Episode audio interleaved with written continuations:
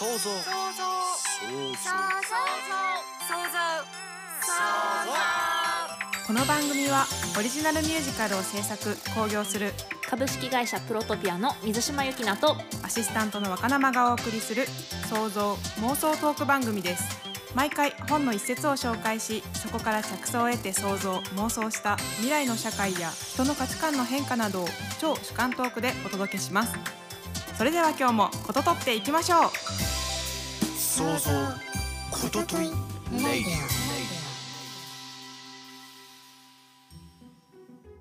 皆さんこんにちは。想像ことといラジオアシスタントの若生です。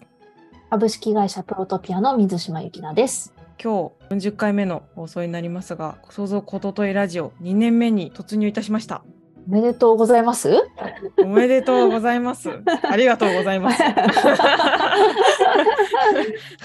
という感じですかね。ね、週末にはいっしゅうねん記念ライブがありますけれどね、ありがたいことでなんとかいちねんかん続けてこれましたね。本当ですよね。お正月ににかいお休みしただけで、うん、それ以外は開けずに放送できたというところは結構嬉しいかもしれないです。みんな頑張ったよね。公演中はね、あの入れ替わり立ち替わりみんなに協力してもらったし、うんうん、まあ、でもその番外編とか人間ライブラリの解説編とかを抜いてもさんじゅうきゅうさつの本を紹介できたっていうのは結構私の中ですごいなと思ってる。いやー、いちねん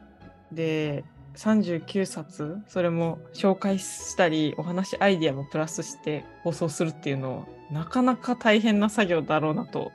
思いますね。まあね、その回によって、うん、レベルはいろいろではあるけど、最近はもう週にいっさつかにさつぐらい本読むっていうのが結構定着してきたから、はい、今年も頑張っていきたいと思います。はい、よろしくお願いします。それでは前回の紹介からいきたいと思います。前回は、私は他の国々の益となるようそれを公表することをあなたに許す。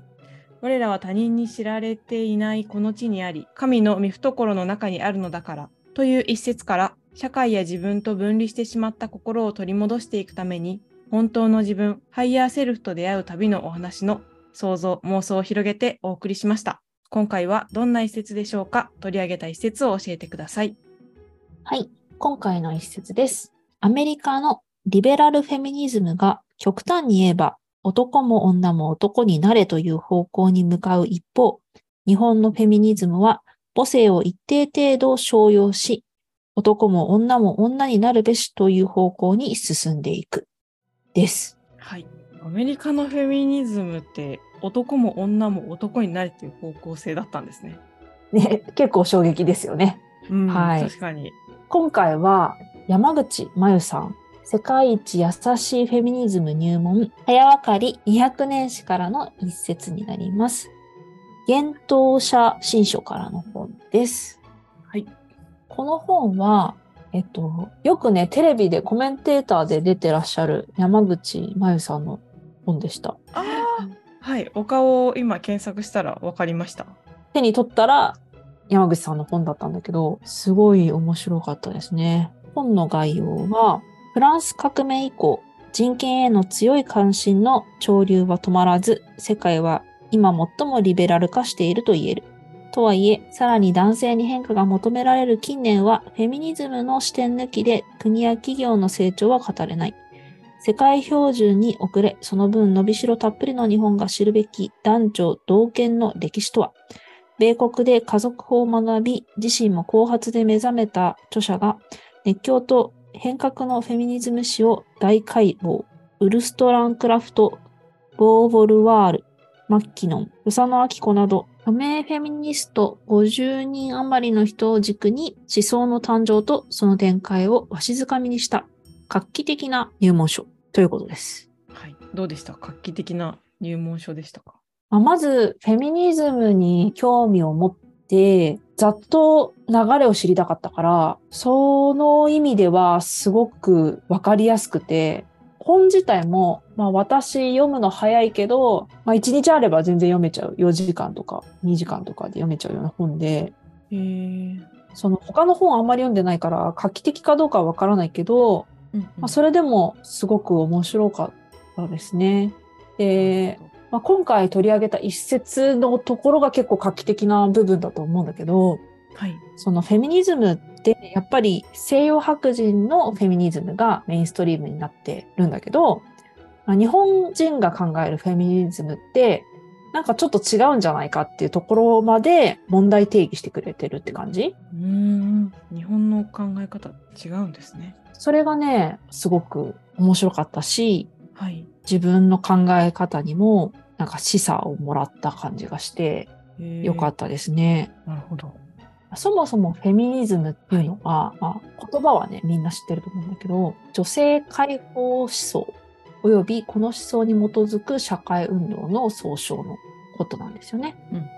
はい、若生ちゃん、フェミニズムってどんなイメージがあります？そうですね、イメージか。どっちかというと私はその働いてる環境とかで、うん、まあ、女性と、まあ、主に男性との待遇の差とか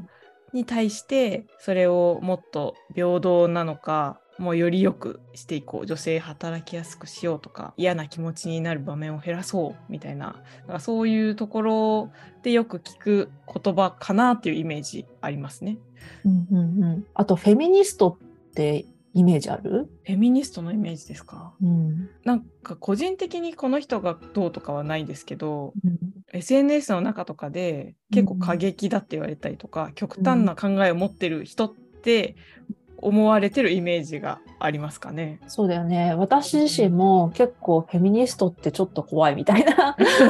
そういうイメージは持ってたんだけど、まあ、この歴史を読んでいると、まあ、なんでそういうイメージを持たれてしまったのかということもなんとなく分かってくるんだよね。はいはい、そうなんですね。うん、結局のところ、例えばフランス革命って今よくねワードで出てきてるけど、はい、革命のイメージって、うん、その上の人に反旗を翻して暴動を起こすみたいなイメージがあるじゃない。はい、なんか大勢でわーっとそうそうそう、で武器を持ってるっていうか、うんうん、そういう武力的に何かを起こすみたいなイメージがあるでしょ。あります。でもそれってまあ戦争の火種というか、すごく暴力的なやり方じゃない。確かに。で、女性が何かを主張するときってそこまで暴力的なことは、まあ、選択肢として取らないことが多いのね。うん、だけどその主張を聞いてもらうためにわざと過激な行動をすることがあるのよ。あー、なんか炎上商法的な使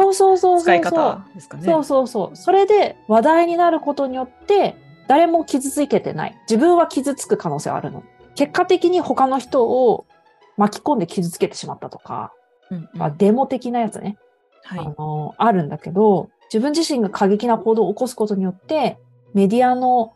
注目を浴びるとかさ、そういうことで自分たちの主張を知ってもらおうとした、まあ、過激派みたいな人たちがいたんだよね。へー、なんか強いな、すごい。だからなんか怖いっていうイメージがあるけど、その全体のなんだろう、変革を求める方法の総論の中では、はい、武力行使でもないし、うん、人を殺したりもしないし、うんうん、穏やかな方なのよ実は。そうですよね。でも穏やかの中の過激派のイメージがその人たちのイメージね。でフェミニストってそういうやり方する人たちっていうイメージがなんかちょっとついちゃった感じがします。なるほど。だからなんでそういう行動を起こしたのかっていうことが知られていないで、その過激な部分だけ取り上げられちゃってイメージと紐づいてるところが問題なんだろうね。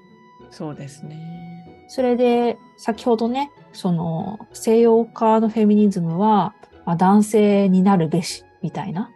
考え方を持ってるっていう風に伝えたんですけど、まあ、この本で日本のフェミニズムっていうのを与謝野晶子と平塚らいちょうが議論をしたことがあったみたいで、うんうん、議論って穏やかなやつじゃなくてねもうちょっとバトルに近いんだけど、議論闘争というか、まあ、ここでその母とか子供とかもうそういうものをくるめて女性の権利を話し合ったっていう過程が日本ではあるみたいで、与謝野子はどっちかっていうと西洋的なフェミニズムの持ち主だったんだけど、はい、平塚らいちょうは母親っていうものに対するうん、日本人が持っている良いイメージ、良いイメージ、包容力があるとか、あ、何でも許してくれるとか、うんうんうんうん、辛いけど言わずに育ててくれるとか、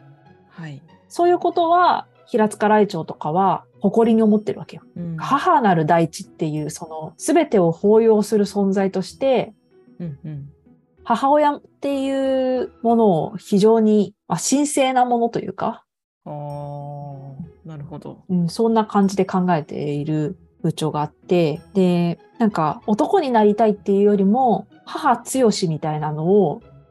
もっと尊重して、うん、でその母親だけに負担がかかってるものを他の人もみんなやればいいじゃんみたいな。あ、そういうことなのか。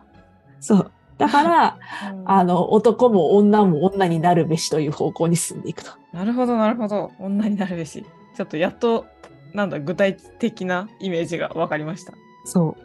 ちょっとねまだ説明がほやほやしちゃってるけど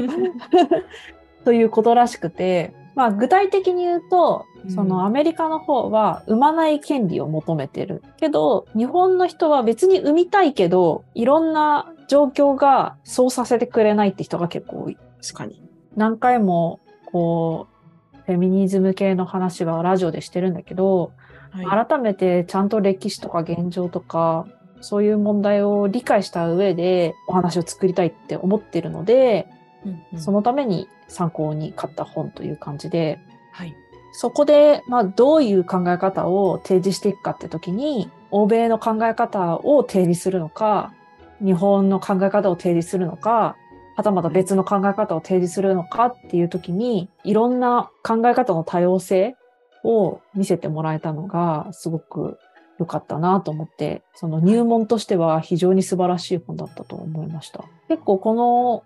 フェミニズムの問題を取り上げるときに日本だとさっき若生ちゃんが言ってくれた、まあ、女性と仕事の問題っていうのが話題になることがまず多いですね、うんうん、主婦とか、えっと、女性の雇用の問題、はい、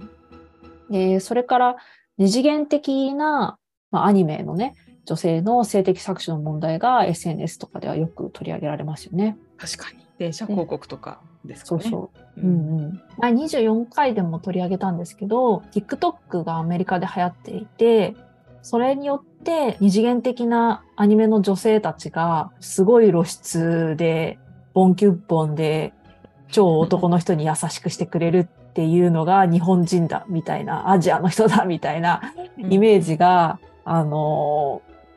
広まってしまって、それをアメリカ人女性とか、まあ、はたまた日本人女性に求めるっていう人が増えてるっていう話をしたと思うんですけど、はい、なんか昔は二次元だからいいじゃんって思ってたんだけど、なんかやっぱり今はそうじゃないなって私自身は思ってるんだよね。うん、そうですね、えー、だいはちかいでお姫様童話が女の子たちに、はい、王子様に可愛くて綺麗にしてて家事ができれば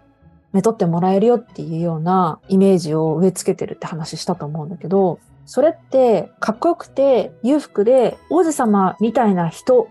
に嫁ぐことが目的になってるじゃん。そうですね。なんかよく考えてみるとそれって男の人たちにもすごく弊害のある刷り込みだと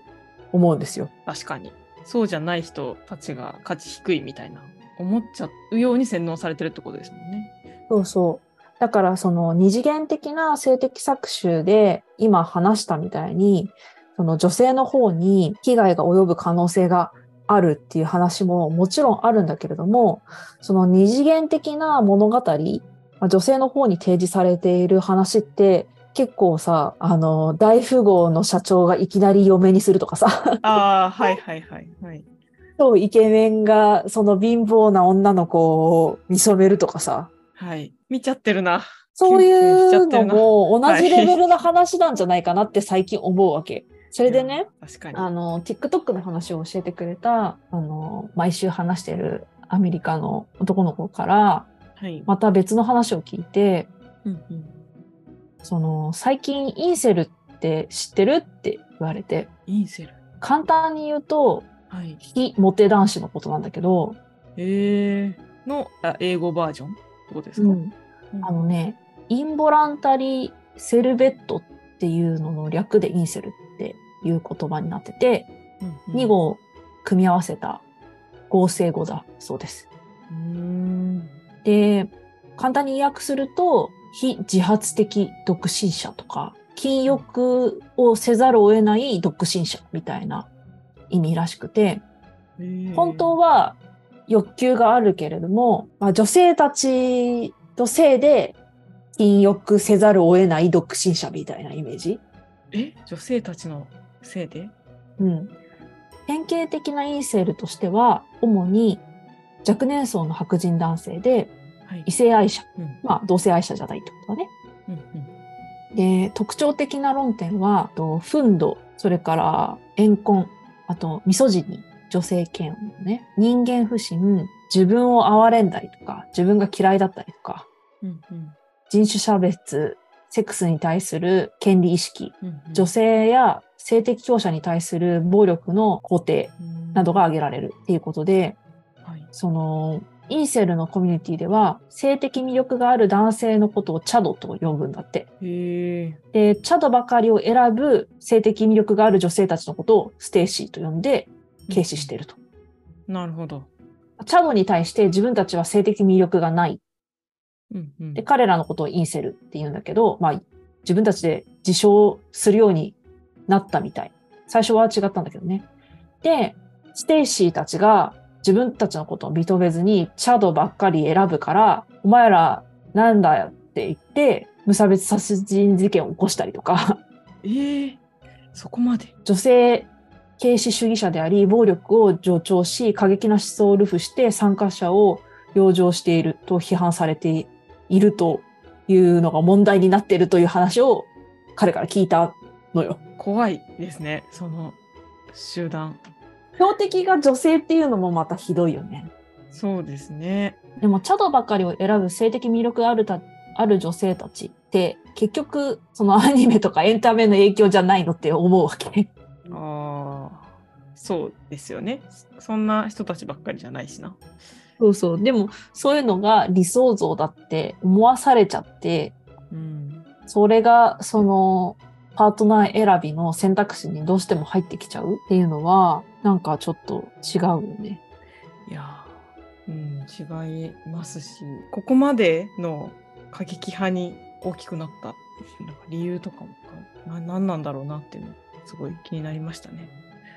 でも実際ね、日本でもこういう事件が起きてるのよ。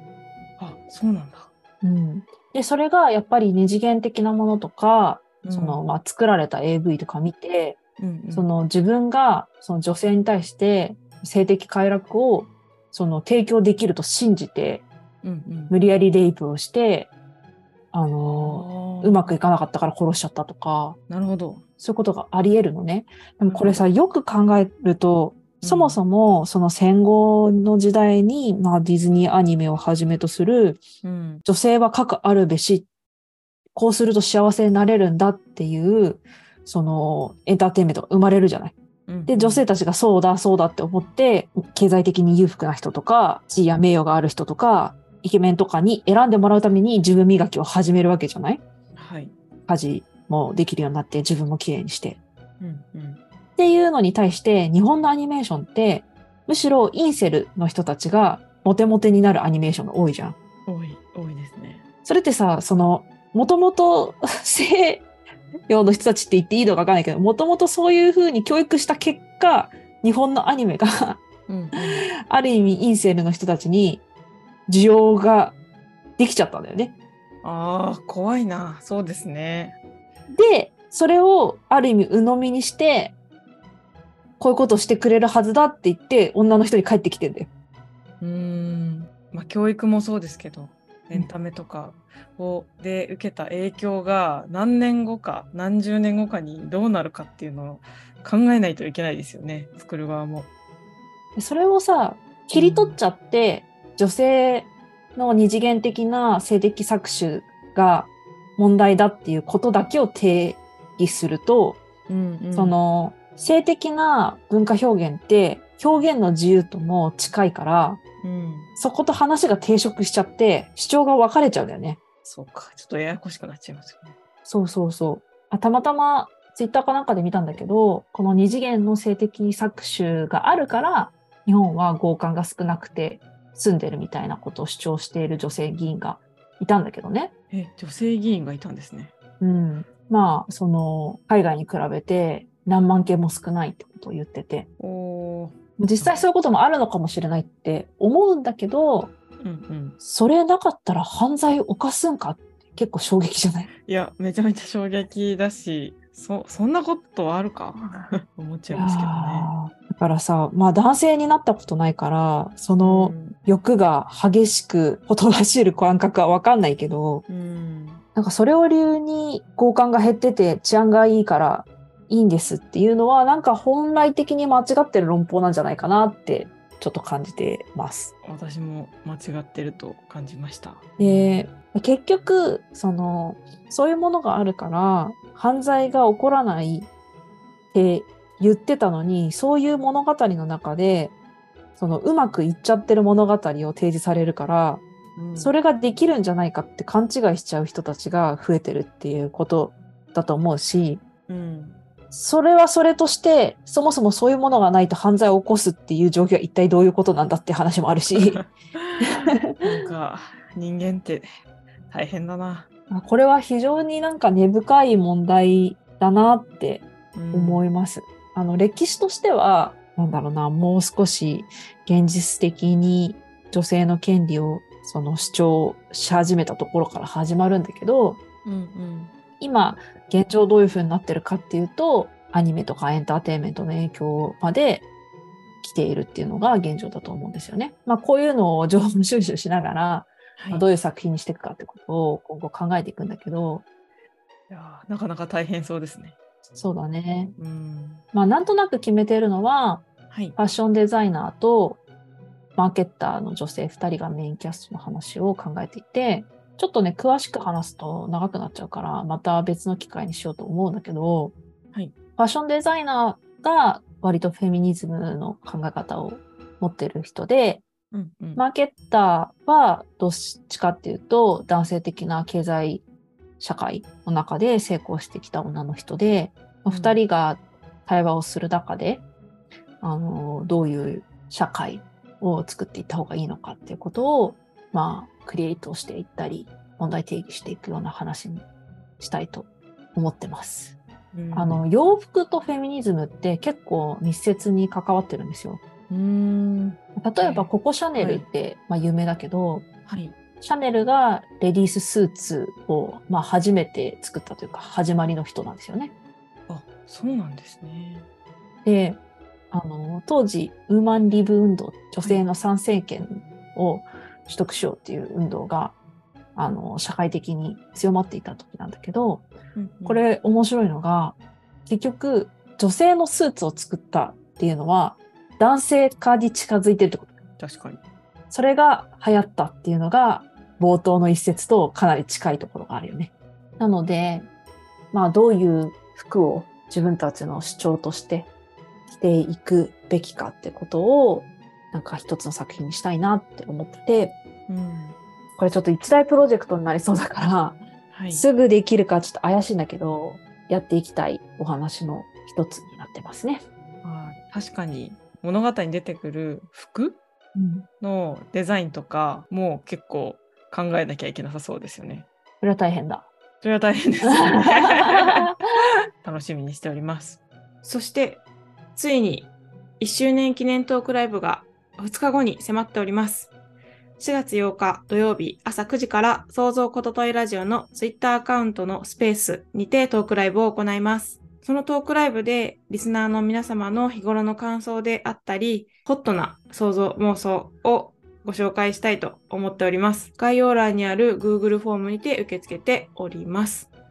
また当日イベントに参加できないよっていう方からのメッセージもお待ちしております。記念品希望の方も同様の Google フォームから申し込みを受け付けておりますのでご確認ください。当日はお便りをご紹介したり、今までのいちねんの振り返りをしたり、リスナーの方とコミュニケーションを取りながら楽しいいちじかんにしたいと思っておりますので、ぜひ創造ことといラジオのツイッターのスペースに遊びに来てください。お待ちしております。はい、今日もいろいろと想像妄想できたのではないでしょうか。来週は薬師院ひとしさん、日本語の宿命、なぜ日本人は社会科学を理解できないのかを題材に妄想トークを繰り広げます。お楽しみに。想像ことといラジオは毎週木曜朝しちじに更新予定です。ぜひフォローをお願いします。さて、いかがでしたでしょうか。ぜひリスナーの皆様の感想、想像、妄想も聞かせてください。また、株式会社プロトピアでは、この番組から着想した小説やシナリオを制作してくださる仲間を随時募集しています。興味のあるテーマで作品プロットを構成し、送ってください。いずれもラジオの紹介欄にある Google フォームから受け付けています。お便りをお待ちしております。それでは、また来週。